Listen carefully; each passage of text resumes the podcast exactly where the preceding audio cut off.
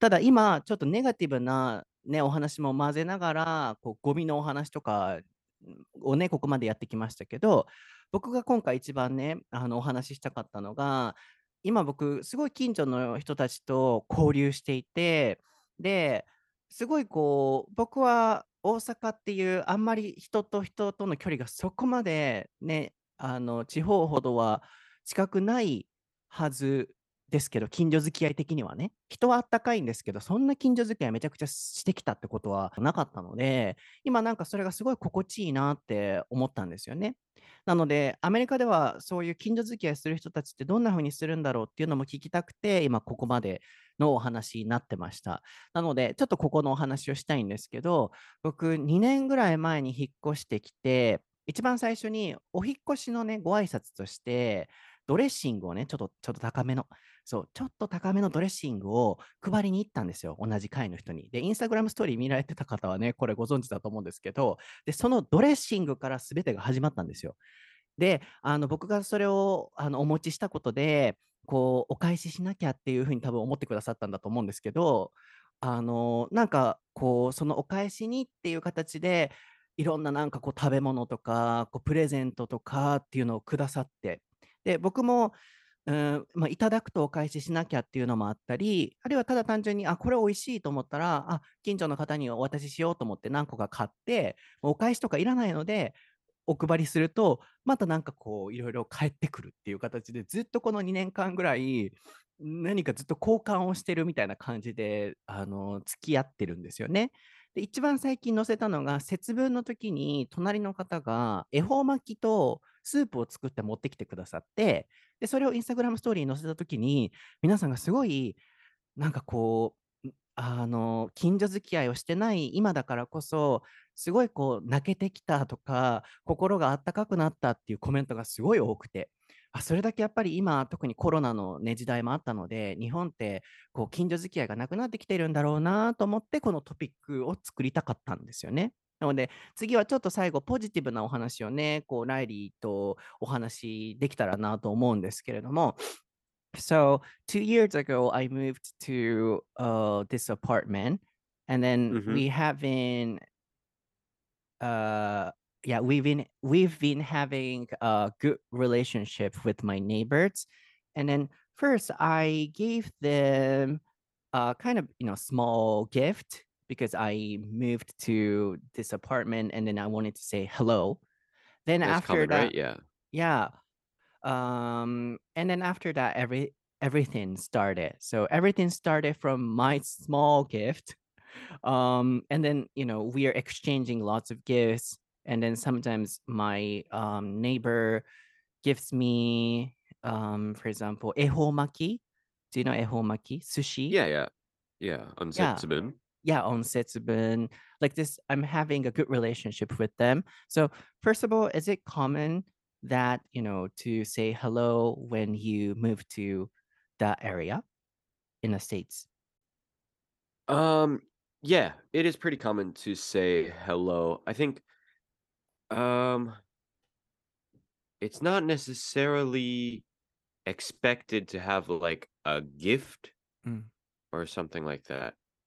In fact, I think oh man, it's been a long time since I moved in America, but I think it's more common for the people who were already living there to bring gifts to the new person. yeah that's what i wanted to ask you I yeah think that's true. I Yeah, think yeah. I'm not Is that true? um I think I need to double check. I don't I don't remember actually. Yeah, but yeah, next I wanted to ask you, or I was gonna ask you this question because my mom loves watching movies. And then when I talked about this stuff, she said, "Oh, in the States, people, you know, bring a gift uh, from uh, the person who is living in there to a newcomer."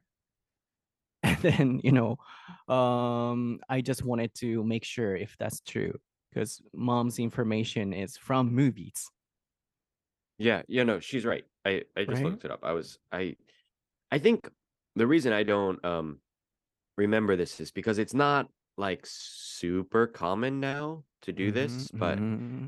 I think like the kind of stereotype is that when a new neighbor moves in, you're supposed to bring them you're supposed to go introduce yourself to the new person うん。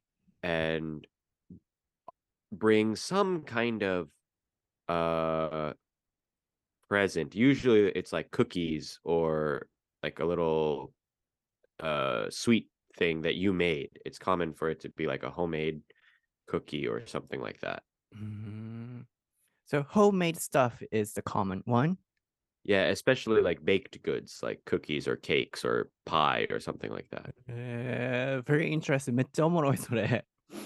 So, but. I, I ah, okay. Sorry, okay. I mm. think it's not so common now. Like now, that's mm. the kind of the tradition, but it's not. I think most people don't do it now. Mm. Yeah, in Japan too. You know, people give gifts or something like me, but it's you know less common now. So mm. in the states or in Japan, like this, this is the topic for today. The relationships with neighbors um, are getting less, right? Right, right. うん、yeah そう、これがまあ今日のすごいトピックのところだと思うんですけど、まずアメリカでは日本みたいに引っ越しした人がプレゼントとか、あのーご挨拶に行くのではなくて、逆で住んでる人が引っ越してきた人に、こんにちはって言って、あのクッキーとかを焼いて持っていくらしいですね。だいたいホームメイドのものが多いらしいんですけど。で、僕ちょうどこれ次聞こうと思ってたんですよ。で、なぜかっていうと、僕の母親映画見るのが好きで、いつもなんか海外の情報をね、映画から仕入れてるんですよ。で、数年前にハワイに一緒にいた時にね、スーパーマーケットでトイレ行きたいな、トイレどこやろうって言ったら、こっちやで裏口にあんでって言うんですよ。で、ほんま、ほんま？なんでこんなとこにあるわけないやんって言ったら、いや、映画で見たもんって言って、裏口に入っていくんですよね。で、ほんまにあったんですよ。なので、アメリカのスーパーって裏口のところにトイレあるんやっていうのを知ったりで、今回もあの引っ越しのこういうお話をね、してたときに、アメリカでは引っ越してきた人に持ってくんやでって、あんた住んだことないやろ、アメリカにって思いながらも言っていて、それ本当かなっていうのをライちゃんに聞きたくて今聞いてたんですよね。で、ライちゃん曰くそれが本当らしいですけど、最近はやっぱそれをする人も減ってきてるらしいんですよね。やっぱここから分かるのが、まあ、less common。これも、まあ、最近ずっと出てますけど、ライちゃんにまた打っておいてもらおうと思いますが、あのやっぱりこう近所付き合いっていうのは日本でもアメリカでも減ってるんだなと。日本でもやっぱりご挨拶しに行くっていう習慣って僕の家族はそういうのすごい大切にしてたので僕も今はやっちゃうんですけどやっぱりする人減ってると思うんですよね。でインスタに載せた時も私もしないし私の隣人もあのされなかったですっていうコメントもやっぱ結構多かったのでえーどの時代もそういうのが減ってきてるんだろうなって思いますね。Oh, um, there's one more like American example I want to bring up. Go ahead. Um, yeah, one of the like classic neighbor interactions in America is asking to borrow some sugar. Sugar. I don't know why, but it's always sugar. So like if and it comes back to baked goods again.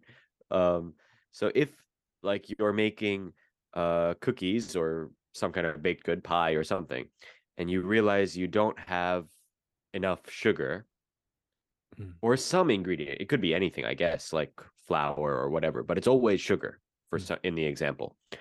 Um you go over to your neighbor's house with like a cup or something and ask to borrow some sugar. Mm. Uh, do you have some sugar? Can I take some? I'm making cookies or something like that. Do you guys still do that? Absolutely not. I mean, I think, you know, maybe because I'm nice. If someone came to my house and asked for sugar, I would say, oh, yeah, okay, sure. But it would be weird.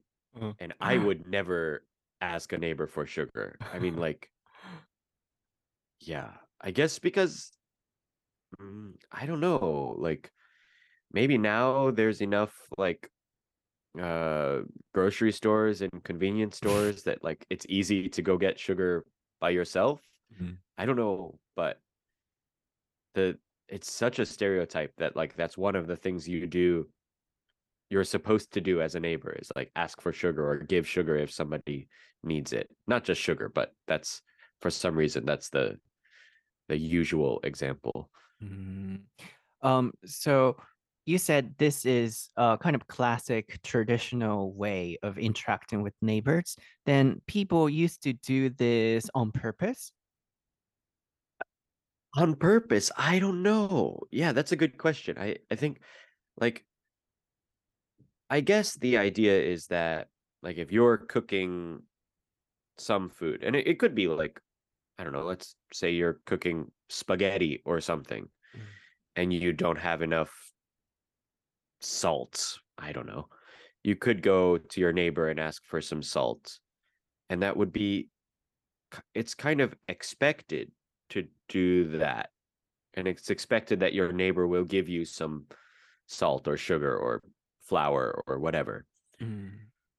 But yeah, I don't know how often it happened or if it was like every week or something like that because in my lifetime I think I've never I've never done it or or had someone come to our house and ask for something. Mm. Oh, on purpose, um, I said means that you know they're trying to have a good relationship, and then and then you know they try to go to um, you know houses in neighborhood and then ask for sugar or something. I no, I don't think that would happen. I don't think it would happen like that on purpose. Uh huh. Um, So not to have Oh. a good relationship. no, it's not for the purpose of having a good relationship. It's like I guess part of being a good neighbor is you Um. should mhm. give people, you know, some ingredients when they ask for them, I guess. Mm, But I guess thinking about that, one thing that does still happen is like tools. Mm.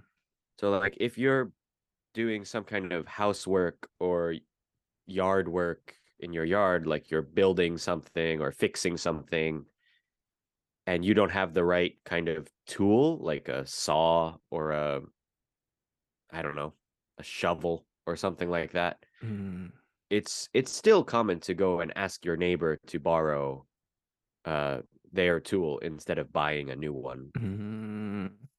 なるほど。一旦ここでちょっと訳したいなと思うんですけど、classic とか、えー traditional っていうね、こう昔のとか、こう、まあ、伝統的なとかっていう時に、こういう classic、traditional、またライちゃんがね、打ってくれてるので、台本なシェイカーレッスン専用のインスタアカウントでチェックしていただけたらなと思うんですが、面白いなと思ったのが、あの、こう、近所の人との交流として、よくこう、挙げられるものとして、こう出てくるのが、調味料を借りに行くっていうのがアメリカではよくあるらしいですね。これは、かっこ今は違うっていうところは入るんですけど。で、あのー砂糖とか、今クッキー作ってるんだけど、砂糖を借りれる？っていう感じで行くらしいですね。なんか日本ではちょっと考えれないですけど、で、あ、調味料ないと思ったら調味料を借りに行くっていうのが、近所付き合いのその典型的な例だったみたいですね。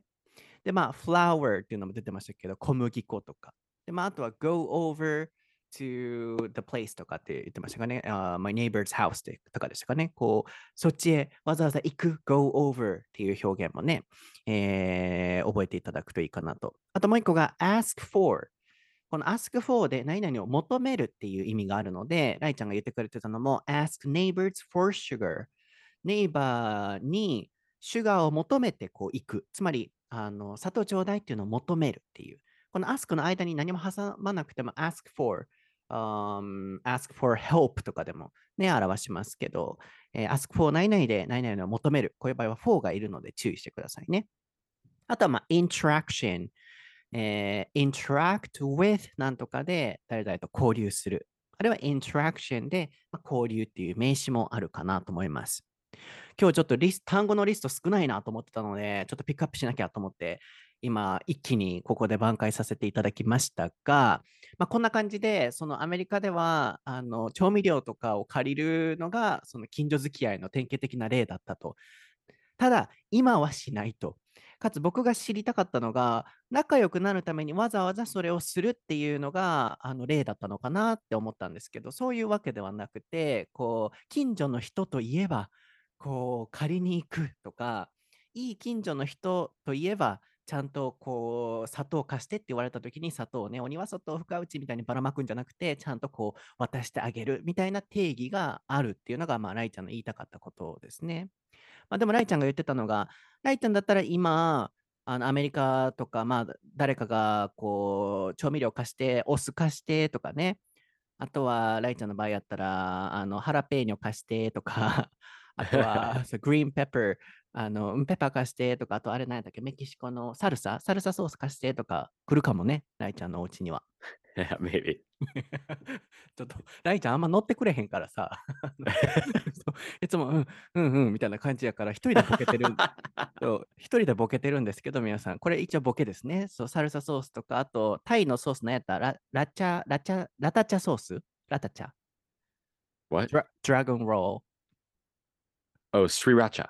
あいや、そう、スリラッチャ貸してとかって、あの、近所の人が来た時も、ライちゃんだったら貸すけれども、やっぱり今の時代だったら、ね、なんで、あのスーパーに買いに行かないの？とかってやっぱ思ったりする人も増えるだろうから、やっぱり人がそういうのをしなくなってると。まつまり、やっぱ日本でもアメリカでもそういう伝統的に近所付き合いとしてこういうことやったよねっていうものはすごい減ってきてるんだろうなっていうのが、まあ今感じたことですかね。But how about you? Like, uh, do you have an interaction with your neighbors in Japan? Um, a little bit. Like, like I said, mostly around garbage in the morning or something like that. Um, mm. yeah, saying saying hello. Usually, it's not much more than like uh, saying hello, like oh, it's cold or the weather's nice or something like that. Mm. Yeah. How about in the States, people, you know, uh, let's say like in New York or big cities, people have a good relationship or connection? Um, I would say in general, no. うん。Like, mm, so my first two years in New York, I lived in a college dorm. So obviously that was like a little different because everyone went to the same university. So it was easier to be friendly with neighbors because everyone's, you know, same age and stuff. Mm-hmm. Um, when I moved out of dorms to like a regular apartment, our building was pretty small. I think there were only like six apartments in it. Mm. Um, and we knew a couple of them, like, um, I don't know. There was there was like a roof on top of our building that we could go to, like you could stand on and and hang out on. So every once in a while, uh, if we went up to the roof, we would see our neighbors up there and talk to them. Hmm. But most of the time, we didn't really interact with our neighbors. How about in your local town, like um suburban area? Yeah, like where I, where I grew up at my mom and dad's house, it was yeah, more interaction. We lived in like a, a neighborhood, so every once in a while there were like um some kind of neighborhood events. Like there would be one to like clean up, like to pick up trash from the you know, the street or something like that. うん。Or there would be some kind of like barbecue or party for the neighborhood. Um so yeah, those kind of things happened more often in like a suburban or kind of rural area than uh, in a big city like New York. Mm. Yeah, that's what I was talking about around the beginning part. Like there should be a big difference between big cities and rural areas. So, you know, that's true in the States as well, right? Yeah, for sure. I think yeah, like Mm. in big cities, it's pretty common. Like I, I maybe at one point I knew some of my neighbors' names Mm. in my apartment in in New York, but not all of them, and I don't remember them now. Mm. But uh, I still remember most of my neighbors' names from my mom and dad's house. Mm. I mean, that's because I guess we had a better relationship with them. You know. Right. Yeah, me neither. In this big city, not everybody's names. Hmm. I understand. Um, how about greeting? Like in your hometown and in New York, do people greet or did people greet? Um, I think like okay, because I lived in a pretty small building, うん。if you saw someone like going in or out of the building, yeah, it'd be normal to say like, "Oh, hello, how's it going?" or something like that. Hmm. But you wouldn't stop to talk ever. You just mm. say hmm. hello. Mm. Um, in my hometown, like in the more suburban area, it was more common to like have a little conversation. You know, mm. if you hmm. see each other in the morning or something, it would be more common to say, "Oh, hey, how's it going? How's your how's your son doing in school or something like that you know have a little bit more of a conversation mm about, you know, in general, people do that in big cities and in suburban areas? Yeah, I, I think in general, uh, in big cities they don't do it, and in suburban areas they do a little more. Yeah. Mm, even greeting in New York, people don't do that. Um, yeah, like maybe it's. I think it. I think it wouldn't be super weird if you saw someone in your building to say like hi or good morning. Um, but it's also not very weird to just say nothing and walk by. I think that's also fine. Mm. I think, you know, in this way, uh, Japan and America, um, you know, kind of they're the same, you Yeah. know, mm, big cities versus rural areas. Yeah, I think so. うん、そう、やっぱりだ、そうですね。これはなんかもう、どこの国云々じゃなく、やっぱり都市部と地方で違うんだなっていうのを、やっぱ今聞いて思いましたね。なので今、ライちゃんが言ってくれてたのが、こう、えーライちゃんがニューヨークに住んでいた時は、まあ、ちっちゃなアパートメントだったっていうのもありますけど、えーこう、まあ、軽く、ライちゃんの場合は挨拶をすることはあったと。ただやっぱ違いとしては、ホームタウンのそのライちゃんが育った地方のところだと、やっぱりみんな挨拶して、そこからちょっと会話をね、深くするっていうぐらい、こう近隣との関係性は深かったり、あとはみんなでなんかこう掃除しましょうっていうイベントがあったり、あの近所の人の名前を全員知っていたりとか、それに対してやっぱニューヨークは、ライちゃんはまだ挨拶とかはしてたけれども、そんな立ち止まって話すほどは全然ないし、一般的な人って見た時も、挨拶しない人もやっぱりたくさんいると。でも、それは地方だったらありえなかったと。で日本もやっぱそうですよね。僕がなんか育ったその実家のお家はみんなが挨拶するっていうマンションだったので、挨拶は全員したんですけど、やっぱ泊まって話するっていうことは、何十年と住んでても、そんななかったなと思うんですよね。マンションだからっていうのもあるかもですけど。でも、あのやっぱり地方とかだとね、こう、すごい人との距離が近かったりすると思うんですよね。で、まあ、ここまで出てきたように、それが、こう、時に過度になりすぎる時もあるとは思うんですけど、やっぱりいいところでも僕はあると思うんですよね。ただやっぱりこう、あの都市部になると、それは日本でもアメリカでも、うん、人との関係性ってちょっと希薄になっちゃうんだろうなって思いましたね。ただ僕の今ここ住んでるマンションはすごい僕が言いたかったのが、こう地方的だなと思うんですよね。なぜかというと、こうご飯を作って持ってきてくれたり、もうなんか、それこそ毎回立ち止まってお話をね、するくらいの関係になっているので、まあ、このマンションに来てまだ2年くらいなんですけど、なんかこう、いい近隣さんに巡り会えたなって思うんですよね。あとは特に僕の隣に住んでる方、ちょっと年配の方なんですけど、その人がすごい人間的にできてる人で、こう、マンション中をね、ちゃんとお掃除してくださってたりとか、で、それに対しても、いつも感謝しててありがとうございますって僕も、その気持ちでいっぱいなんですけど、こう、その人が多分みんなをつなげてるのもあると思うんですけど、やっぱりそういう関係性って大事っちゃ大事だなっていうのは僕は思うんですよね。So this is going to be the final question. So, you know, Okay. we, we observed the differences in the states, in Japan, and in big cities and in rural areas. And then including everything, do you want, you know, close relationships with neighbors or not? Okay. So I was I at at this point in my life, I don't really care to be honest. I think it would be nice, of course, if I had close relationships with my neighbors, but I think we would have to have something in in common, kind of. So like when I was a kid in the first house I lived in, um, most of the people in the neighborhood were also families with young kids. Mm.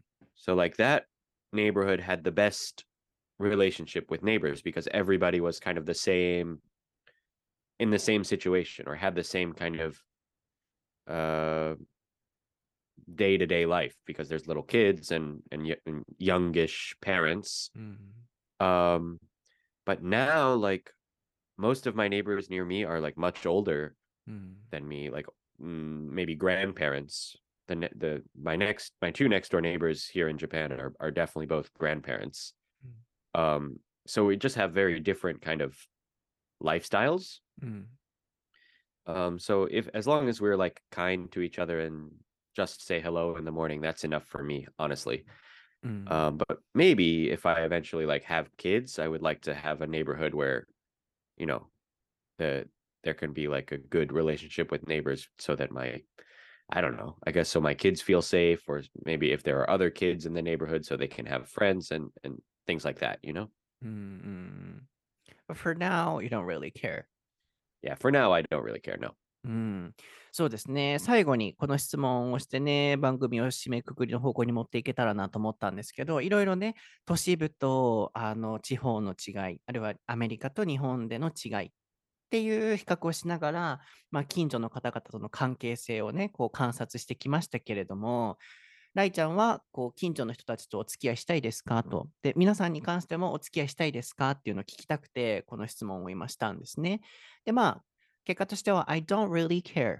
このまま使えますね。これもタイピングしておいてもらおうかなと思うんですけど、そんな気にし、Thank you。そんなに気にしないかなっていう、I don't really care っていうね。えーなぜかというと、やっぱり、ライちゃんが育った、その、メリーゴーランドみたいな街ですよね。メメロランド だったっけ？Yeah うん。yeah yeah そう、そのメメルランドは、えーっと、みんなやっぱ同じ世代の人たちで、同じ年代の人たちが同じように子供ができて、で、その子供たちもみんな同じ世代でっていう、なんか分かるな、その気持ちってすごい今聞いてて思ったんですけど、みんながなんかこう、コネクションというか、つながるきっかけがありますよね。なので、こう、みんなとお話ししたり、こう、付き合ったりっていうのが、こう日常の一部だったけれども、やっぱりみんなね、年取ってそれぞれの人生を歩んでいくってなると、まあ、引っ越してバラバラになって、で、まあ、新しく住んだ場所では世代が違う人がいたりすると、すごいわかるなと思います。なので、ライちゃんの隣の人も、あの、まあ、年配の人たちだったり、なので、そんなに今は関係性をね、こう、深くしたいとかはないかなと。まあ、ただ、今後とも、あの子供ができて、同じ世代のそういうつながりができたらできたで、まあ、またいいんじゃないかと思うので、そんなにこだわりがないっていうところでしたね。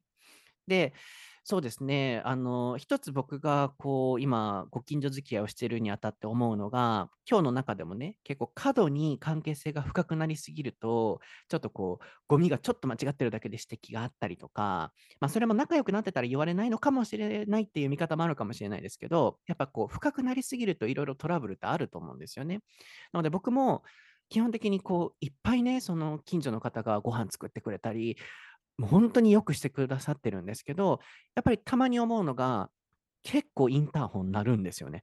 1週間に1、2回インターホンが最近鳴るんですけど、で、やっぱお仕事とかしていて忙しい時とか、僕の場合、家にいるイコール暇ってわけじゃないので、家でもお仕事をしてたりするので、こう、インターホンがすごい頻繁になると、あんまり声も出せないんですけどね、大きい声で、今も小さい声で言ってるんですけど、あの、インターホンが頻繁になると、ちょっとやっぱりなんかこう、うん、バランスが崩れちゃうなっていうのもあるんですよね。なので、こう、適度なお付き合いっていうのがすごい大切なんだろうなって、僕も思うんですけど、すごい嬉しいし、いっぱい話せるのも嬉しいし、何かあった時も心強いんですけど、なんかこう、過度に例えばインターホンが鳴ったり、何かするたびにこう何かメッセージをいただいたりってなると、たまにちょっとこう、あ、忙しくて大変ってなっちゃうんですよね。まあ、だからこそ最初にお伝えしてた秘密の県民賞であった田舎の人たちはすごいこうあの密に連絡を取ってくる監視をしてくる。それがゆえに都会に行きたいっていう人たちが田舎には、ね、そういう意味では多いっていう、ね、番組を見たときにあそういう見方もあるんだろうなって思って、なのでまあ僕が言いたいことが、僕の場合は完全になくなるっていうのはやっぱ嫌で、特に最近ね、コロナとかで人との関係性がそれでなくても薄くなってるので、関係性はいいように保ちたいんですけど、でもなんかこう入りすぎない、お互い何かあった時に助け合えるぐらいが、僕としてはちょうどいいのかなっていうのが僕の意見ですかね。なので、これは最後、英語に直して終わりたいなと思うんですけど。So, in my case, as I said, I've been having a good relationship with my neighbors, and then they give Uh-huh. me a lot of food. But recently, you know, they ring a bell more frequently in a week. So, like, um, hello, what are you doing now? Or, um, I made this one for you. And then, even when I'm super busy, you know, I have to answer that sometimes. So, sometimes it's too frequently. I'm really happy, but, you know, I'm kind of confused. I'm really happy, but sometimes it's hard to react and then to greet and to answer every time that's why I think on that TV show, Himitsu no Kenmin show, people said it's sometimes um, you know, too much, or for some people it's annoying that people are interacting um or people are disturbing a lot. But for me, I want to have the balance. I love to have a good relationship, so not too much, but not too less. Uh, yeah. Um, I get what you mean. I think, yeah, it's it's weird because like like I said with like if your lifestyles are similar, it's easier to be closer. Mm, But like I I don't know, are your neighbors a little bit older than you too? Like are mm-mm, they older people? Yeah. So that makes sense. And also like for you because you often like work from home, right? mm, right. Like they don't know when you're busy. Mm, But like I guess a normal quote unquote normal person would be if they're out of the house, they're at work. But if they're in the house, they're kind of free, right? So it would be okay to ring the doorbell, but not you. Mm. Yeah. Yeah, so my point was that, you know, nowadays people are having uh, less communication or less connection with neighbors because people Uh-huh. are, you know, people are becoming busy and busier and busier. And then, you know, they want to have, you know, a deep connection or deep relationship that much like the past, I'm guessing. Mm-hmm. So in America or in Japan, anywhere, people are trying to have less communication but I'm not sure if it's a good thing or a bad thing. Yeah, I mean, I think maybe that we didn't really talk about this and maybe we shouldn't get into it too much, but maybe the internet also plays a role. Mhm, Like, you know, before the internet, you kind of had you could talk to your neighbors, or I guess you could call people on the phone, but that mm, was kind of it. mm, Now, you know, with the internet, you can talk to anybody at any time, you mm, know, and you can even, you know, if you video chat, you can even see their face or something. So maybe now neighbors are not so important as like a mhm. social interaction because you have your friends on online. That's right. They might not live near you, but you can still contact them, you know? Mm. But at the same time, it's kind of sad that we don't have a lot of communications with neighbors. I guess so. Mm, I mean, it can be sad because I guess like if you don't have those friends online, then that's definitely sad, right? If you feel kind mm, of if you're just in your house, I guess a long time ago everybody was kind of obligated to talk to their neighbors. So you you would have some kind of social interaction even if you weren't very good at making friends. mm, But now if you're not good at making friends, there's no kind of guarantee mm. that your neighbors or somebody will talk to you, right? Yeah, you're right.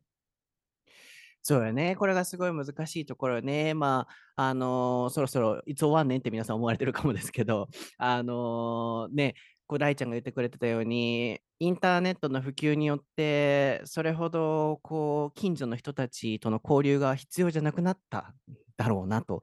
昔はね、こう頻繁に友達とね、ネットでつながれるわけじゃなかったので、やっぱりいろんな関係性が必要だった。人も寂しさを感じた。だからこそ近所の人たちとも交流をしていたのに対して、今はね、近所の人たちの優先順位が下に行っちゃうほど、もう気軽に誰とでもコミュニケーションが取れる時代になったと。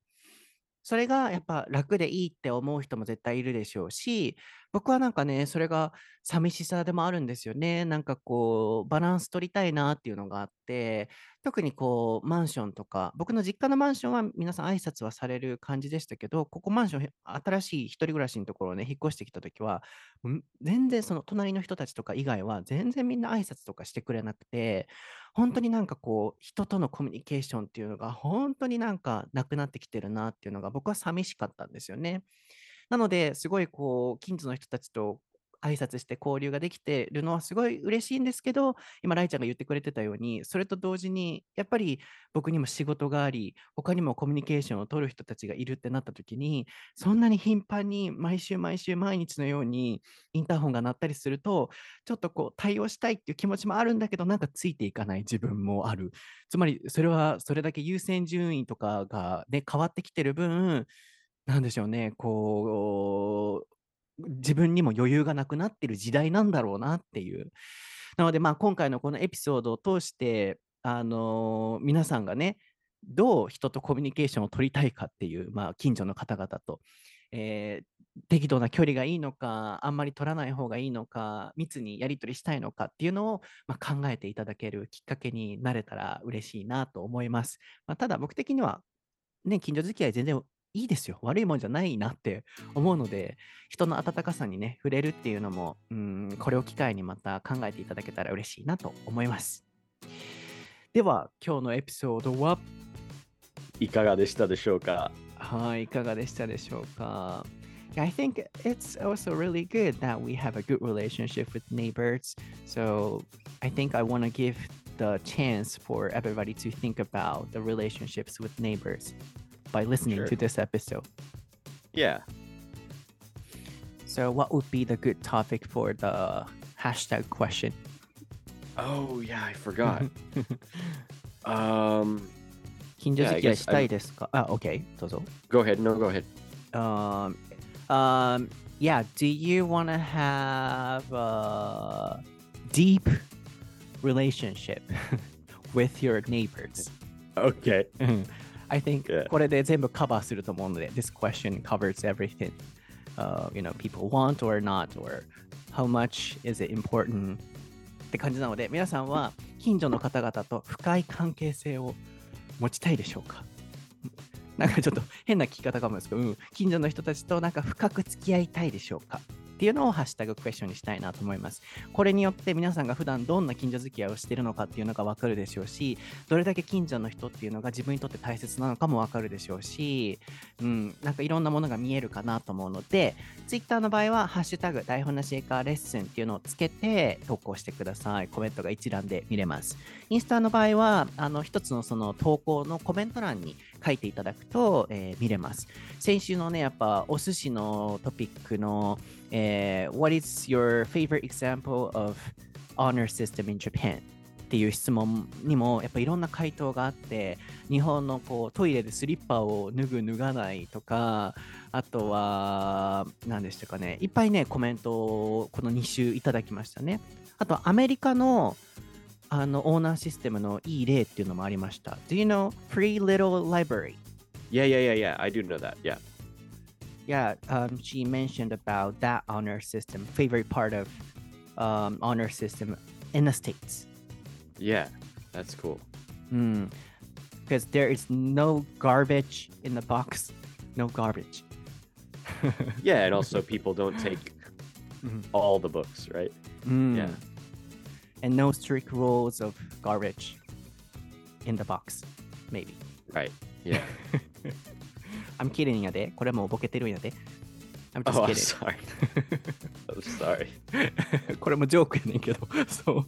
あの、アメリカには、えーこのコメントね、紹介しましょうかね。フリーリトルライブラリーって言って、人のお家の家の前に箱があって、好きな本とか取っていっていいですよ、あるいは入れていっていいですよっていうシステムがあるらしくて、この方曰く、そこにゴミを入れる人もいないし、ね、ゴミ分別して入れる人もいないし、で、なんかそこのなんか本全部バーって持っていく人もいないしって今、ライちゃん言ってましたけど、アメリカにもこういうふうに成り立ってるものもありますよっていうコメントがありましたね。では、長くなりましたが、僕は英語のソータという名前で、Instagram、Twitter、YouTube やっておりますので、ぜひフォローしてください。Instagram ストーリーとか Twitter は毎日更新してます。代理は Riley Sullivan XD で調べていただくと出てきますので、またぜひチェックしてみてください。では、また次回のエピソードでお会いしましょう。はーい。Bye.